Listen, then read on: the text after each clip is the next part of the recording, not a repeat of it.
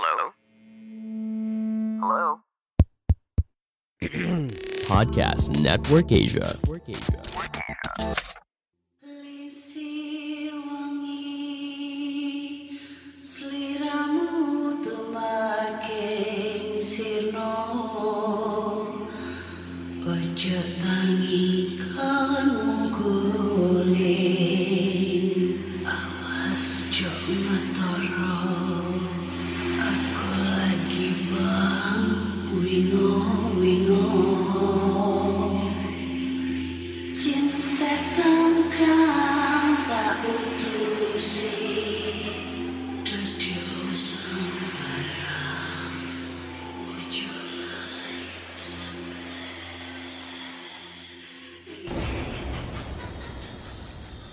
Hai Rek, ya apa kabar Ketemu lagi dengan aku si Ana di podcast kisah horor. Kita bertemu di episode 184.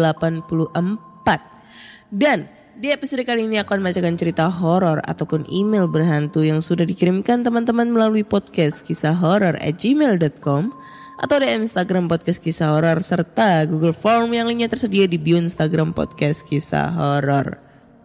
Hmm. Wah, kemarin seharusnya itu kan jadwalnya podcast kisah horor tuh tayang ya hari Kamis. Tapi karena gua nggak apa ya lupa hari ya. Gue kira kemarin itu masih hari Rabu, ternyata hari Kamis. Jadinya agak terlambat gitu mundur satu hari di hari Jumat tayangnya ya.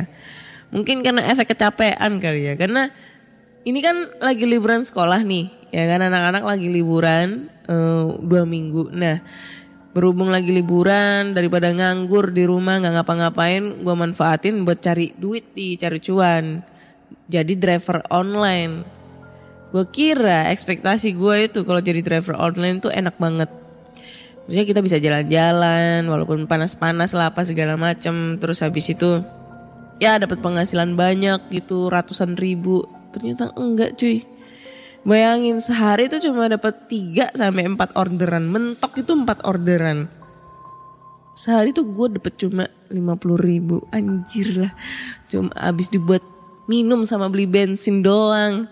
Bayangin coba. Gue gak bisa ngebayangin kayak driver-driver online eh, yang lain ya. Karena eh, sekarang itu di tahun 2022 itu udah banyak banget eh, orang-orang yang jadi driver driver online driver makanan terutama ya. Jadi ya persaingannya makin ketat juga gitu loh untuk nyari rejeki. ya buat pendengar podcast kisah horor ya yang pekerjaannya sekarang menjadi driver online tetap semangat ya tetap semangat terus abis itu jaga kesehatan dan jangan lupa jaga keselamatan kalian pada saat berkendara karena rawan juga kita sebagai driver online itu eh, lingkungan kerjanya ya di jalanan. Ke mana-mana ya di jalanan antar sana antar sini gitu loh. Gue nggak bisa ngebayangin kalau sampai ada hal yang terjadi sesuatu yang tidak diinginkan gitu loh. Pokoknya nggak usah ugal-ugalan deh kalau di jalan. Nganterin makanan ya biasa aja nggak usah terlalu cepet-cepet. Karena juga para pembeli juga maksudnya yang order juga pasti tahu gitu loh utamakan keselamatan karena ada orang tersayang kalian yang men- sedang menunggu di rumah. Acie. Oke, tanpa berbasa-basi lagi, yuk kita baca cerita-cerita horor nih yang udah dikirim teman-teman melalui email. Dan cerita pertama ini berjudul Mbak Kunti dan Burung Hantu. Semangat pagi Kak Ana. Nama aku Eri. Aku mau cerita sedikit pengalaman kisah horor zaman aku waktu masih SMA sekitar tahun 2010. Dan kisah ini dari temen aku yang endingnya sih aku percaya. Karena pas di akhir cerita nanti aku ada di situ. Jadi berawal dari desa aku yang setiap setahun sekali ada acara Haulan Syekh Nawawi Al-Bantani di desa Tanara, Kabupaten Serang, Banten. Dan acaranya pasti ramai pengunjung ziarah dari kota mana aja dan kebetulan setiap acaranya pasti di hari Kamis malam Jumat.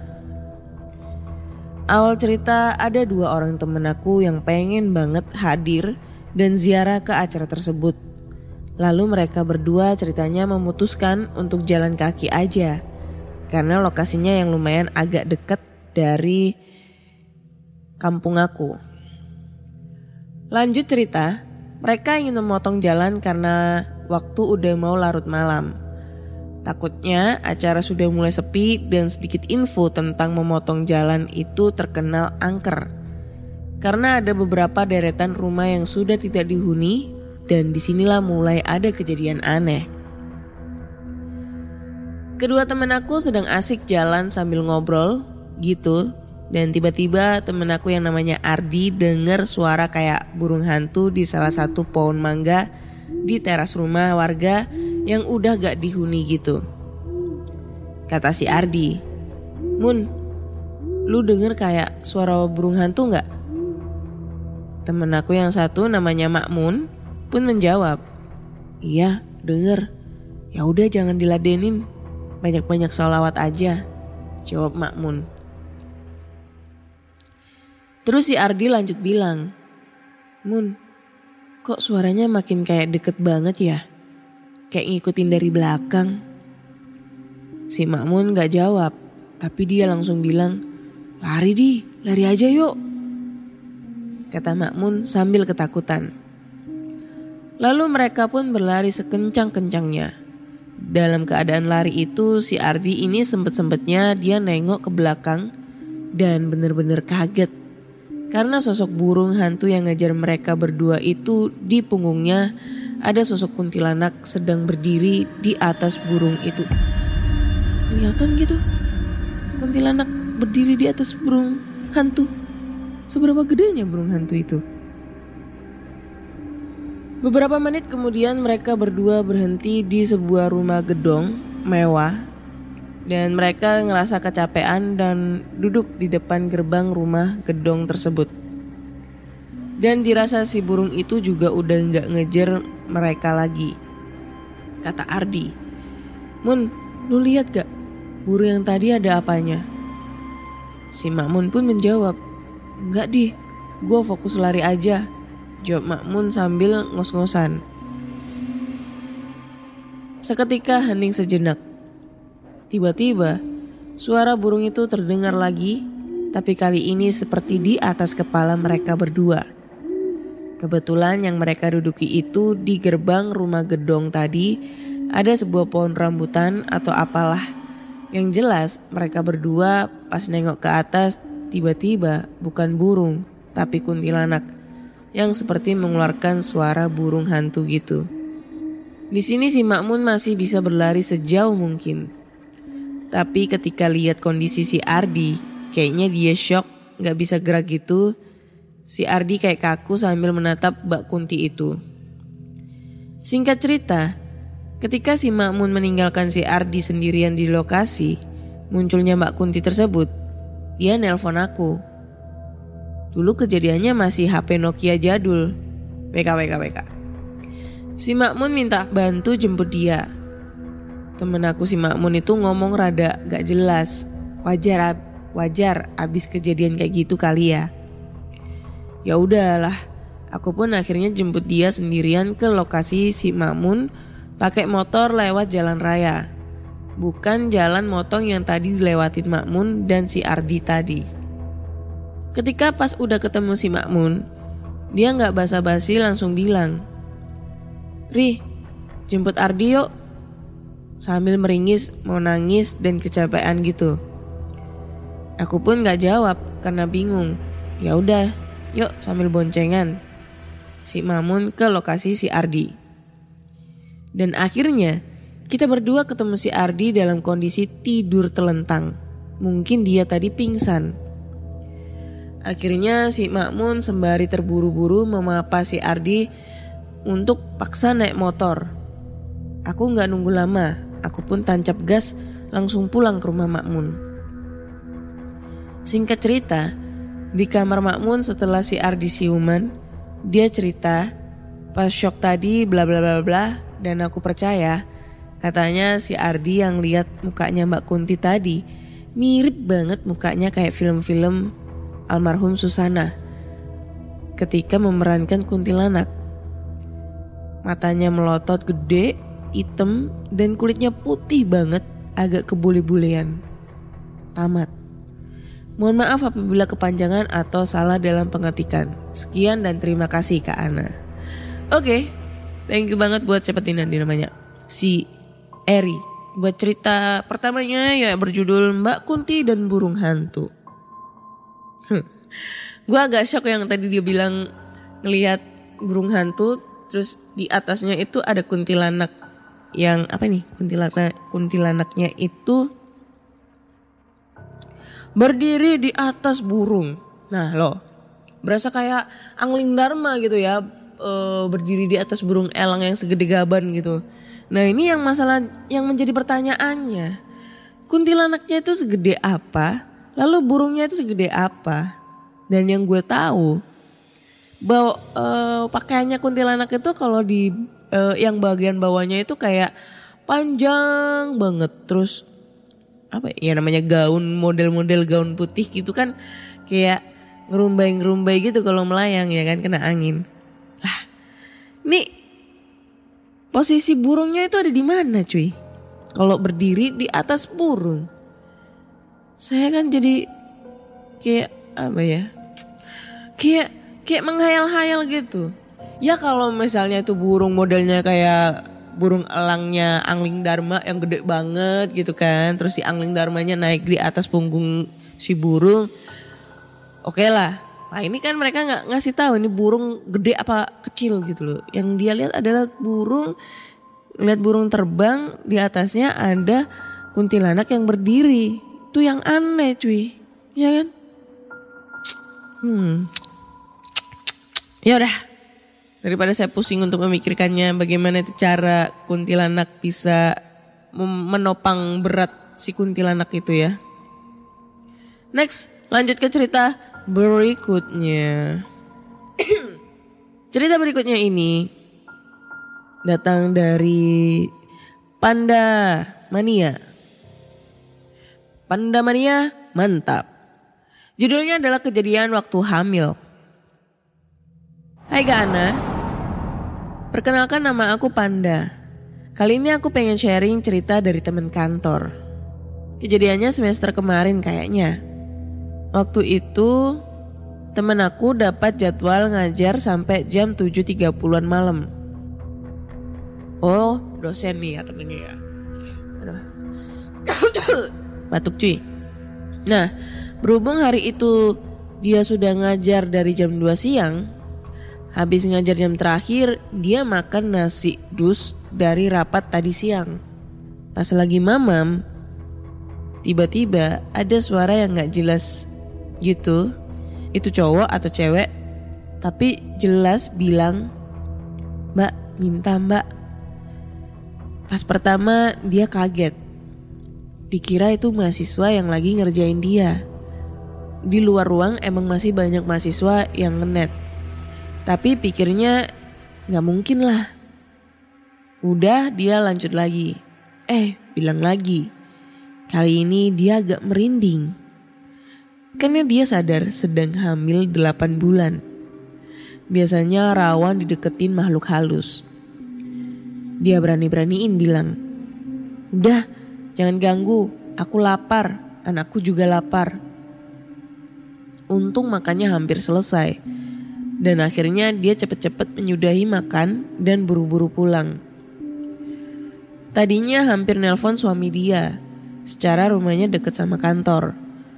Tapi berhubung suaminya sering gak percaya sama kayak gitu, dia pikir percuma aja. Ya udah, akhirnya diputuskan pulang sendiri.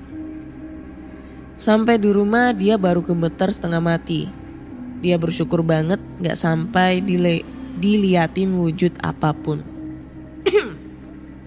Kalau menurut cerita nenek dari desa, biasanya itu anak bajang. Tapi anak bajang kan cuma menggoda anak kecil dan ibu-ibu keguguran. Aneh banget nih. Mungkin ada kali ya pengalaman dari pendengar podcast kisah horor yang sama nih. Pengalamannya kayak temen aku kantor. Hmm, cuma gitu doang ceritanya. Thank you banget Panda buat ceritanya ya. Nih gue baru tahu nih anak anak bajang. Anak bajang itu apaan sih? Ntar dulu. Gue taunya itu kalau misalnya diganggu kuntilanak ya, eh, pas posisi lagi hamil rata-rata itu rata-rata itu ini kuntilanak gitu. Anak bajang gue, gue penasaran tuh anak bajang itu kayak gimana. Hah? Lah, kok malah judul buku sih? Hmm, ini kali ya. Hah? Mana tadi? Ya, di dataran tinggi Dieng, Jawa Tengah mereka diistimewakan. Syahdan anak-anak itu adalah kesayangan Roro Gaib penunggu dataran tinggi Dieng, Jawa Tengah yang, dititip, yang dititipkan penguasa laut selatan Nyai Roro Kidul. Berambut gimbal atau gembel alias anak bajang. Hingga waktunya nanti anak-anak itu akan diminta kembali oleh sang ratu. Orang tua yang memiliki anak berambut gimbal mesti memerlukan memper, memperlakukan si anak dengan istimewa. Apa pun yang diminta anak akan dikabulkan. Jika tidak, orang tua mereka percaya petaka akan datang. Mitos lain tentang anak bajang juga hidup di antara warga yang mendiami dataran tinggi yang membentang di dua kabupaten di Jawa Tengah, yakni Banjarnegara dan Wonosobo. Konon rambut gimbal sudah ada di Dieng sejak ratusan tahun silam. Mereka adalah titisan Kiai Kala DT yang dianggap sebagai orang yang pertama kali membuka desa tersebut. Ah, gua nggak tahu nih. Anak bajang, anak bajing, apalah itu ya.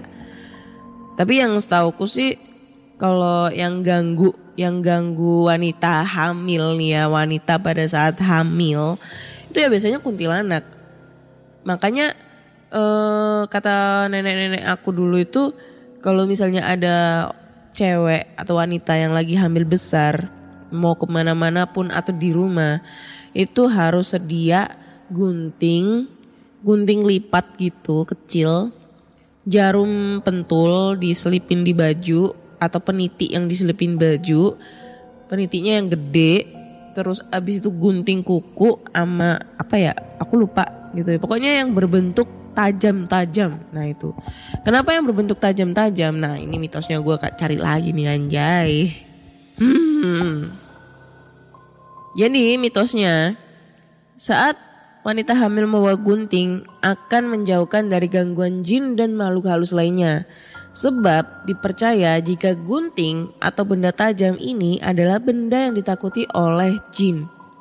Bahkan wanita hamil tidak hanya diwajibkan membawa gunting, tetapi juga peniti hingga potongan kuku. Nah itu, jadi dipercaya untuk mengusir atau menjauhkan dari makhluk gaib karena mereka tidak suka yang tajam-tajam. Nah ini contoh kayak kuntilanak. Kuntilanak itu kan takut dengan paku nih, takut dengan pasak. Karena mitosnya kalau misalnya dipasak, jebret kepalanya dipasak, dia akan berubah jadi cantik. Eh cantik, dia berubah menjadi manusia. Nah setelah dia berubah menjadi manusia, orang yang menikahi si kuntilanak kejadian ini, ini ini mitosnya ya. Gue gue karena terinspirasi dari film Susana dan di satu sisi lain juga ini pernah terjadi di suatu daerah gue lupa di Jawa Tengah dan ini gue pernah denger ceritanya dari Pak Deku dulu.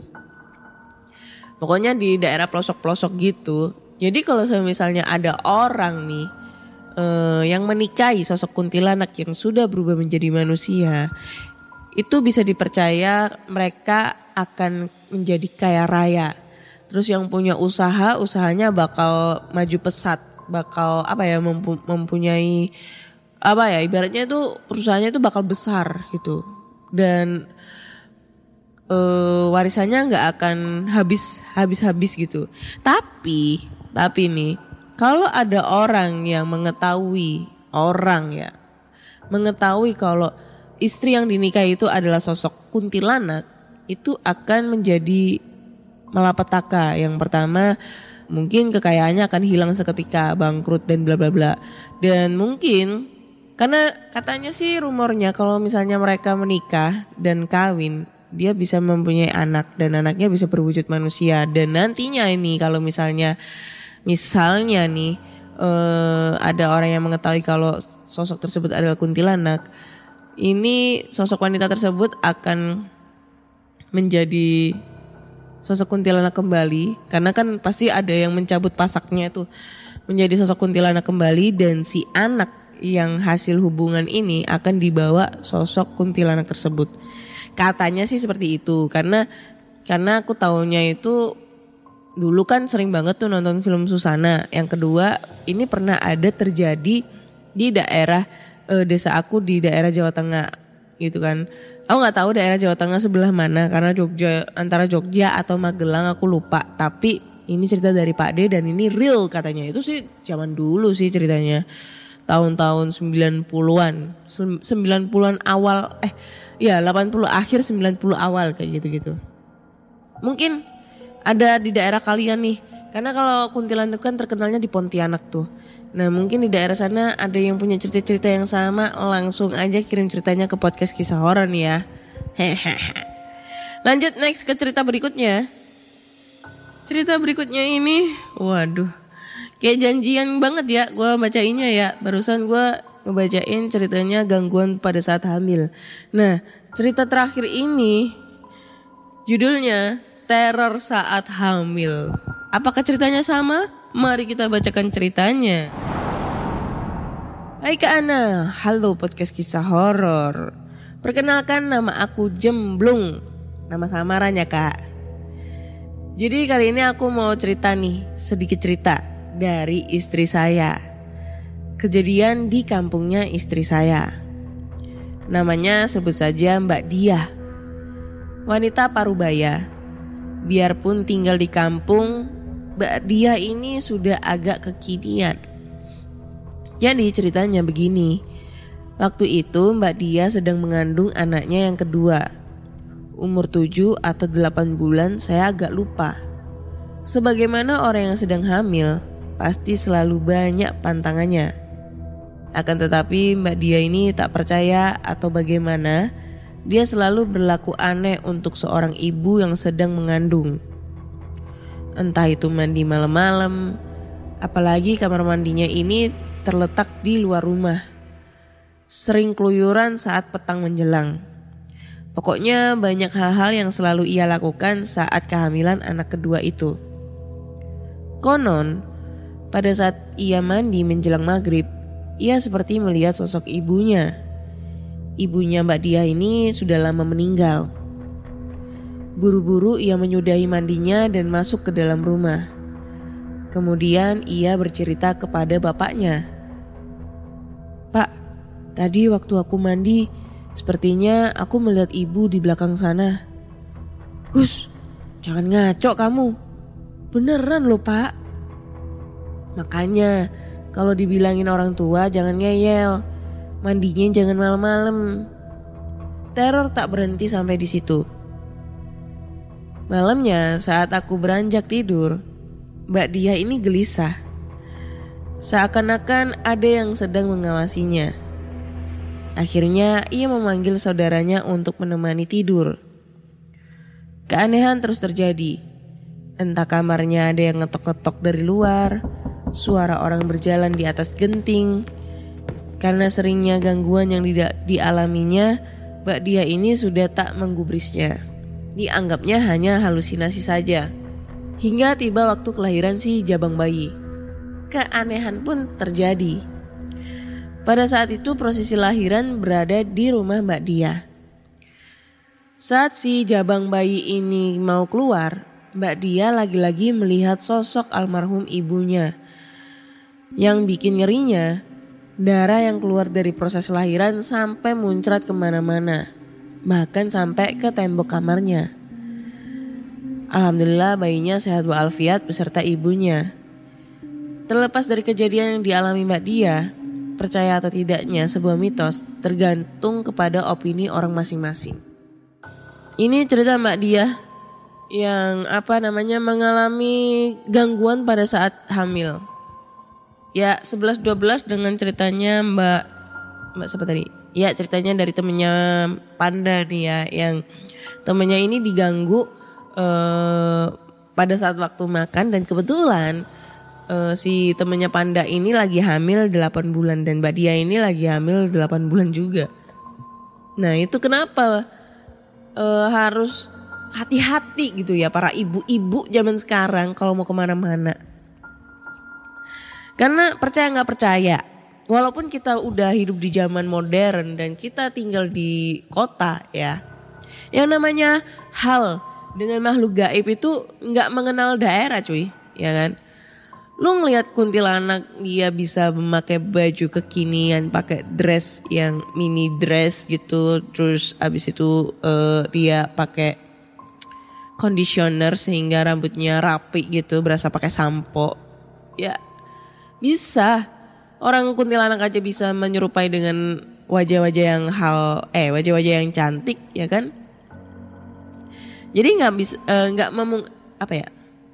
Nggak ya pastilah pasti ibaratnya pasti hal-hal yang seperti itu bakal terjadi di mana pun kalian berada. Mau di kota mau di desa pasti ada.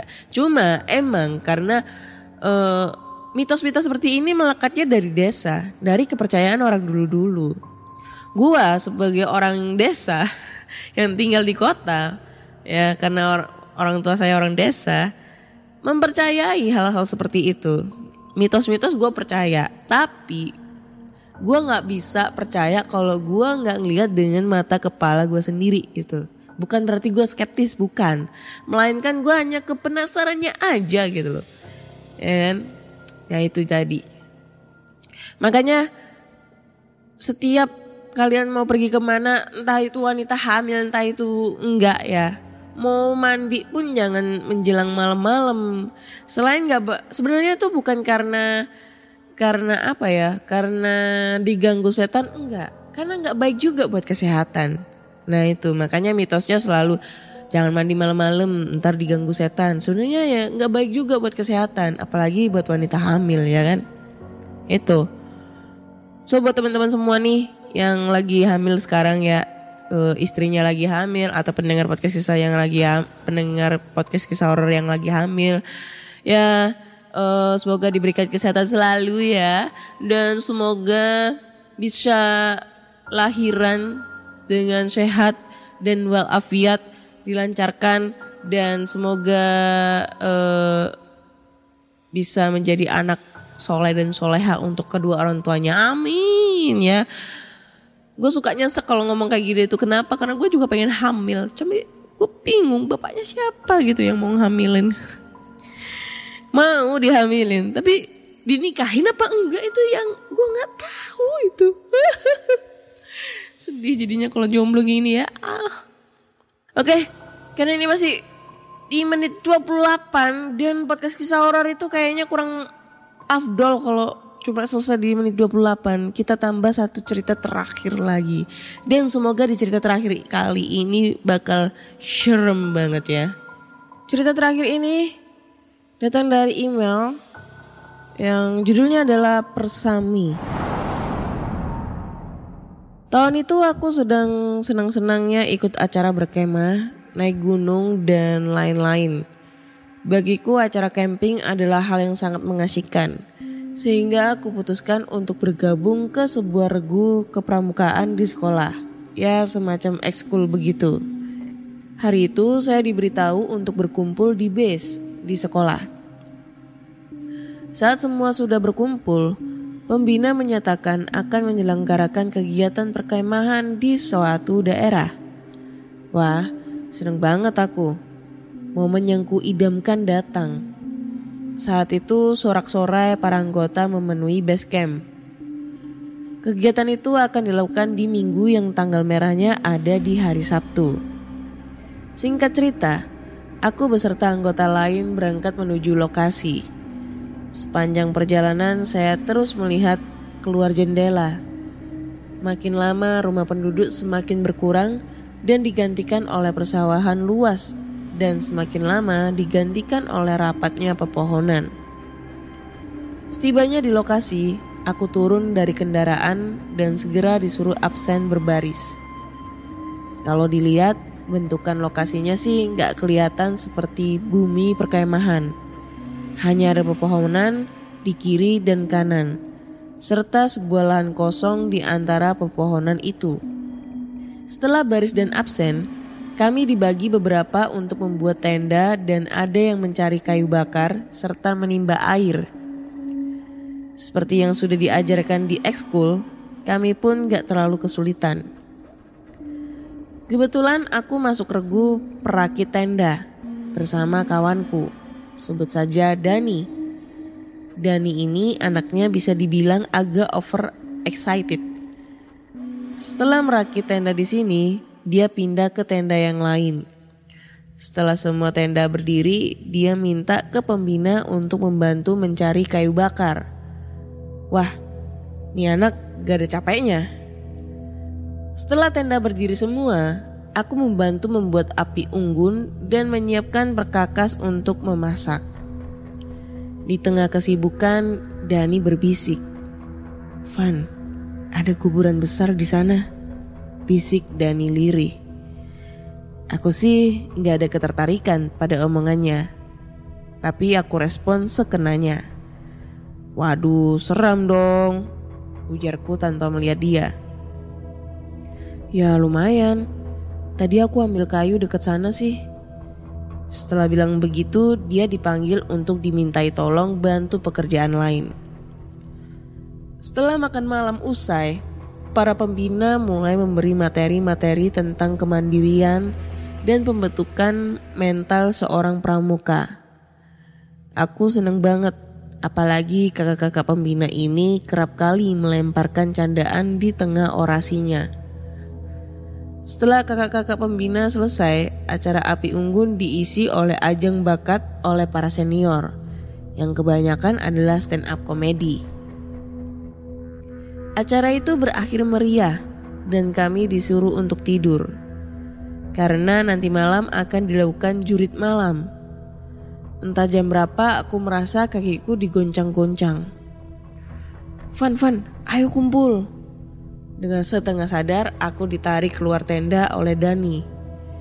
Di sana sudah banyak yang berdiri dan kami diberi sebuah arahan.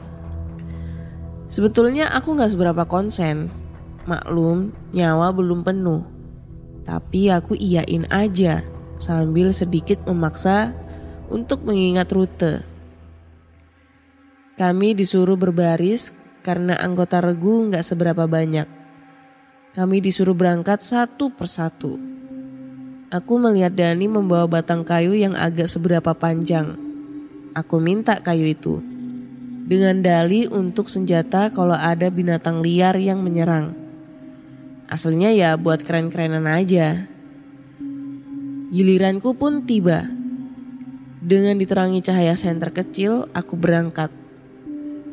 Sebenarnya aku mulai bingung. Kiri, kanan, gelap. Dan ketika aku senteri cuma ada pepohonan. Aku jalan aja sambil sesekali mengayunkan kayu dari Dani untuk menghalau nyamuk dan serangga lain yang mendekat. Udara semakin dingin, tapi ada sesuatu yang bikin perasaan gak nyaman.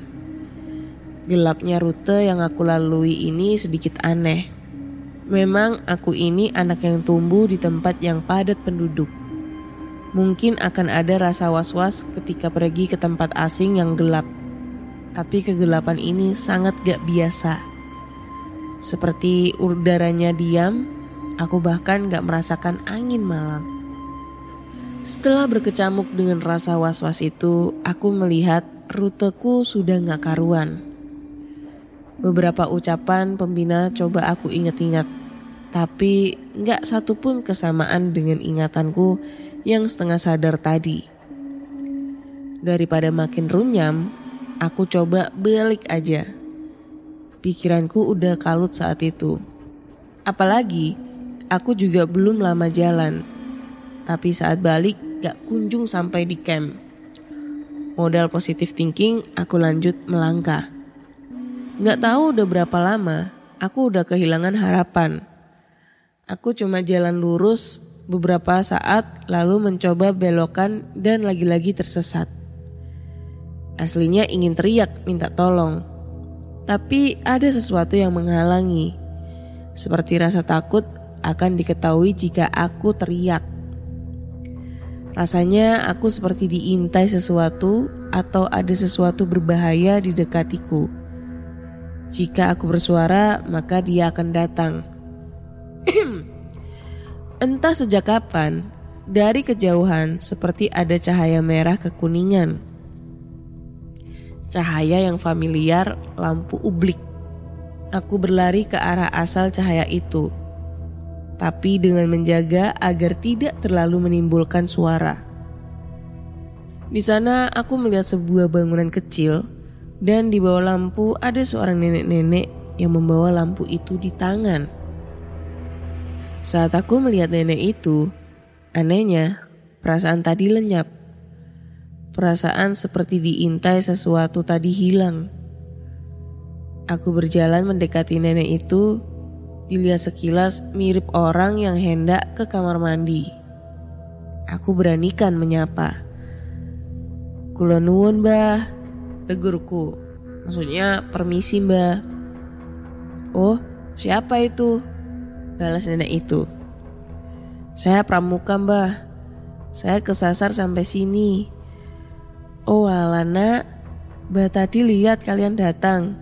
Kamu kesasar. Ayo mbah antar. Aku sih ikut nenek itu. Berjalan pelan di belakangnya.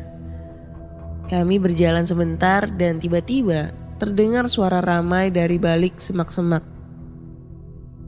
Di sana juga ada cahaya terang. Aku melongok dan mendapati kemahku. Setelah aku bilang terima kasih, si nenek pamit balik. Ini anaknya balik, ujar salah satu kawan anggotaku. Kamu dari mana aja? Bentak pembina. Ma maaf, kak, saya tadi kesasar. Aku jadi malu dengan teman-teman yang lain. Sudah, balik sana ke barisanmu. Baik kak, wanjay. Kak kelas anjing. Aku berlari ke sebelah Dani. Majanya tampak pucat dan kaku. Sepertinya dia juga ikutan panik. Untuk mereda ketegangan, salah satu senior meminta untuk melanjutkan acara stand up. Di sisi lain ada yang minta untuk menyanyi. Ini kenapa pada gak ada yang lelah ya? Kok malah lanjut acara? Senior melontarkan beberapa guyonan tapi dengan muka kaku. Itu cukup membuatku merasa lucu tapi sungkan bersamaan.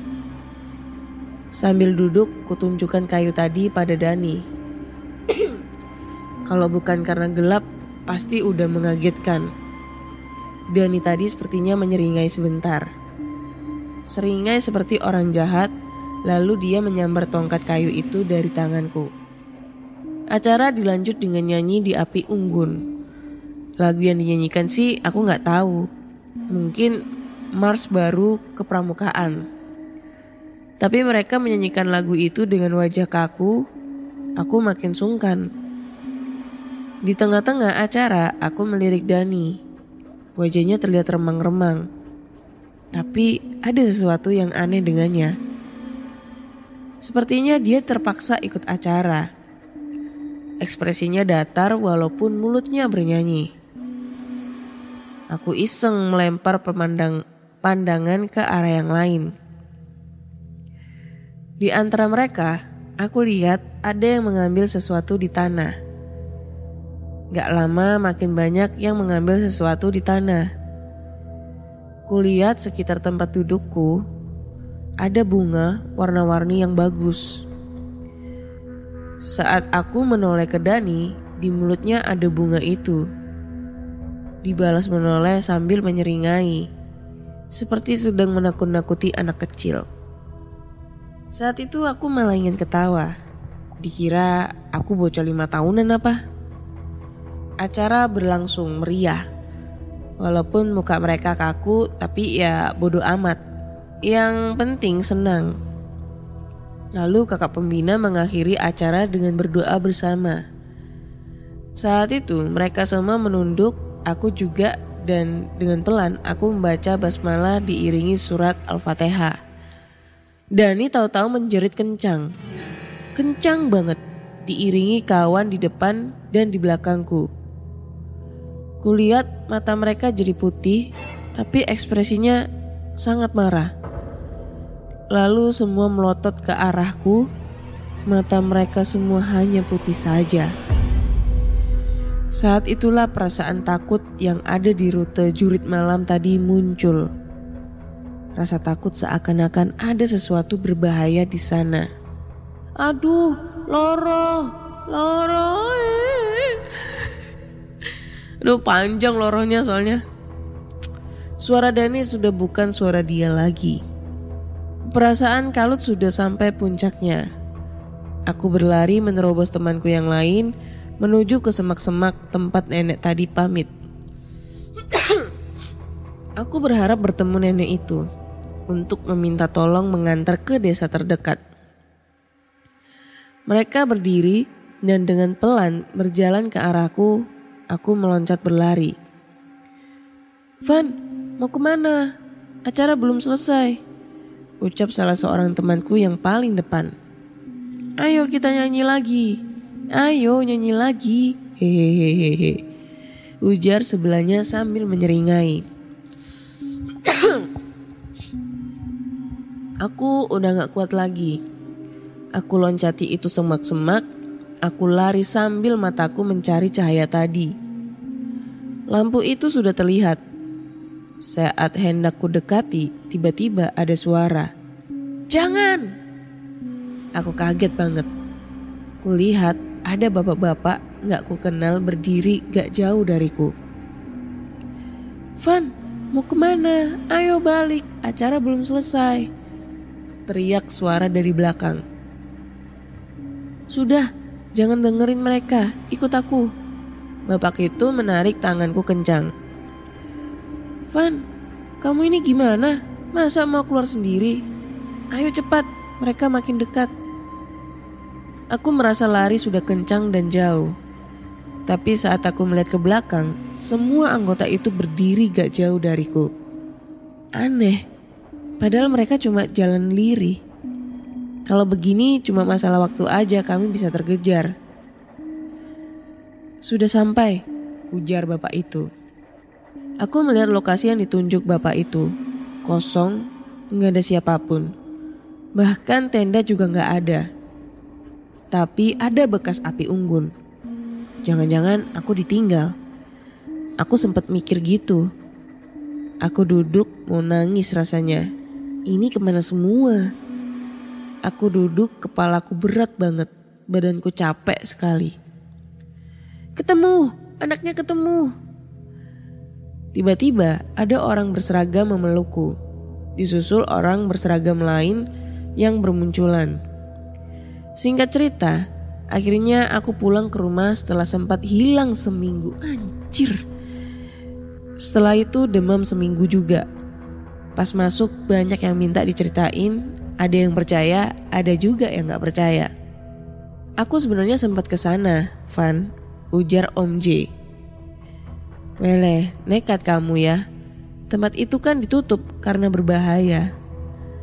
Aku ikuti rutemu, ternyata sampai pada kuburan gede. Kuburannya banyak yang gak keurus. Lalu tempat kamu ketemu nenek itu kemungkinan adalah tempat menyimpan keranda mayat. Agak jauh juga bangunannya di luar kuburan. Sambung Om J. Sekian cerita dari aku kak, terima kasih. Cerita ini benar adanya kak. Terserah pada orang-orang yang mau percaya apa enggak. Oke, thank you banget buat ceritanya. Ini kalau semisalnya ini real ya, ini real, real. Itu keren banget sumpah. Ya. Intinya dia itu hilang disesatin di alam goib, alam goib gitu ya. Dan ternyata dia hilangnya seminggu cuy. Padahal kalau di- dilihat dari ceritanya itu kayaknya nggak nggak sampai sehari, ya hanya beberapa jam gitu, semalaman gitulah. Tapi kalau di di endingnya dia bilangnya hilangnya seminggu cuy. Dan orang yang berseragam itu kayaknya polisi atau gimana gitu ya, aku nggak tahu. Ini gue nggak tahu lokasinya di mana, tapi kalau misalnya dilihat dari cara ngomongnya di eh, teksnya itu ada bahasa Jawa. Nah, antara Jawa Timur, Jawa Tengah, aku nggak tahu. tapi ini pasti lokasinya angker banget. Kalau di Jawa Timur itu yang aku tahu itu kakek bodo ya, buk- tempat perkemahan gitu. Aku udah pernah ke sana sih ya tiga atau empat kali, tapi yang tempat wisata air terjunnya gitu. Sekarang udah nggak dijadiin tempat perkemahan, malah dijadikan tempat wisata. Terus di sampingnya itu udah Gunung Arjuno gitu, tempat pendakian. Nah konon katanya kalau di kakek bodo itu juga angker gitu. Gue nggak tahu sih karena ke sana juga posisinya bukan acara acara kayak eh, camping atau apa. Emang emang ini sih wisata gitu karena di sana ada air terjun, ada eh, sport untuk foto-foto, ada kolam renang dan di situ juga ada makam yang namanya makam kakek bodo itu. Makanya di situ namanya eh apa? Bukit Perkemahan Kakek Bodo gitu. Ini kalau misalnya real ceritanya ya, dia ceritanya real dan terjadi pada eh, seperti adanya cerita ini keren banget sumpah. Gue nggak bisa ngebayangin pada saat dia eh di lokasi posisi angker itu apa ya pada saat banyak makhluk-makhluk gaib itu yang menyerupai teman-temannya dia nah itu ya kayak cerita-cerita dia masuk ke alam goib gitulah ya. Dimensi lain kayak ya ibaratnya gitu banyak banget cerita dari teman-teman yang ngedaki gunung terus dia masuk ke alam ke alam gaib atau pasar gaib. Nah kurang lebihnya kayak gitu. Kayak kayak cerita film gitu ji. Ini keren sih. Oke kayaknya cukup sekian dulu eh apa namanya cerita kita di episode 184. Nah, buat teman-teman nih yang misalnya pengen banget ceritanya dibacain dan punya punya pengalaman horor nih yang jauh lebih horor dari pengalaman-pengalaman teman-teman yang sebelumnya, kalian bisa langsung aja kirim cerita kalian ke podcast kisah horor at gmail.com atau DM Instagram podcast kisah horor serta Google Form yang linknya tersedia di bio Instagram podcast kisah horor. Jangan lupa dengerin podcast kisah horor di Spotify, Google Podcast, Apple Podcast, serta di Noise. Karena kalian semua bisa dengerin podcast kisah horor di platform kesayangan kalian. Jangan lupa kasih bintang 5 nih buat podcast kisah horor di Spotify. Karena sekarang di Spotify kalian udah bisa kasih rating bintang terbanyak nih buat podcaster kesayangan kalian. Hmm, panjang. Akhir kata saya Ana undur diri dan sampai jumpa.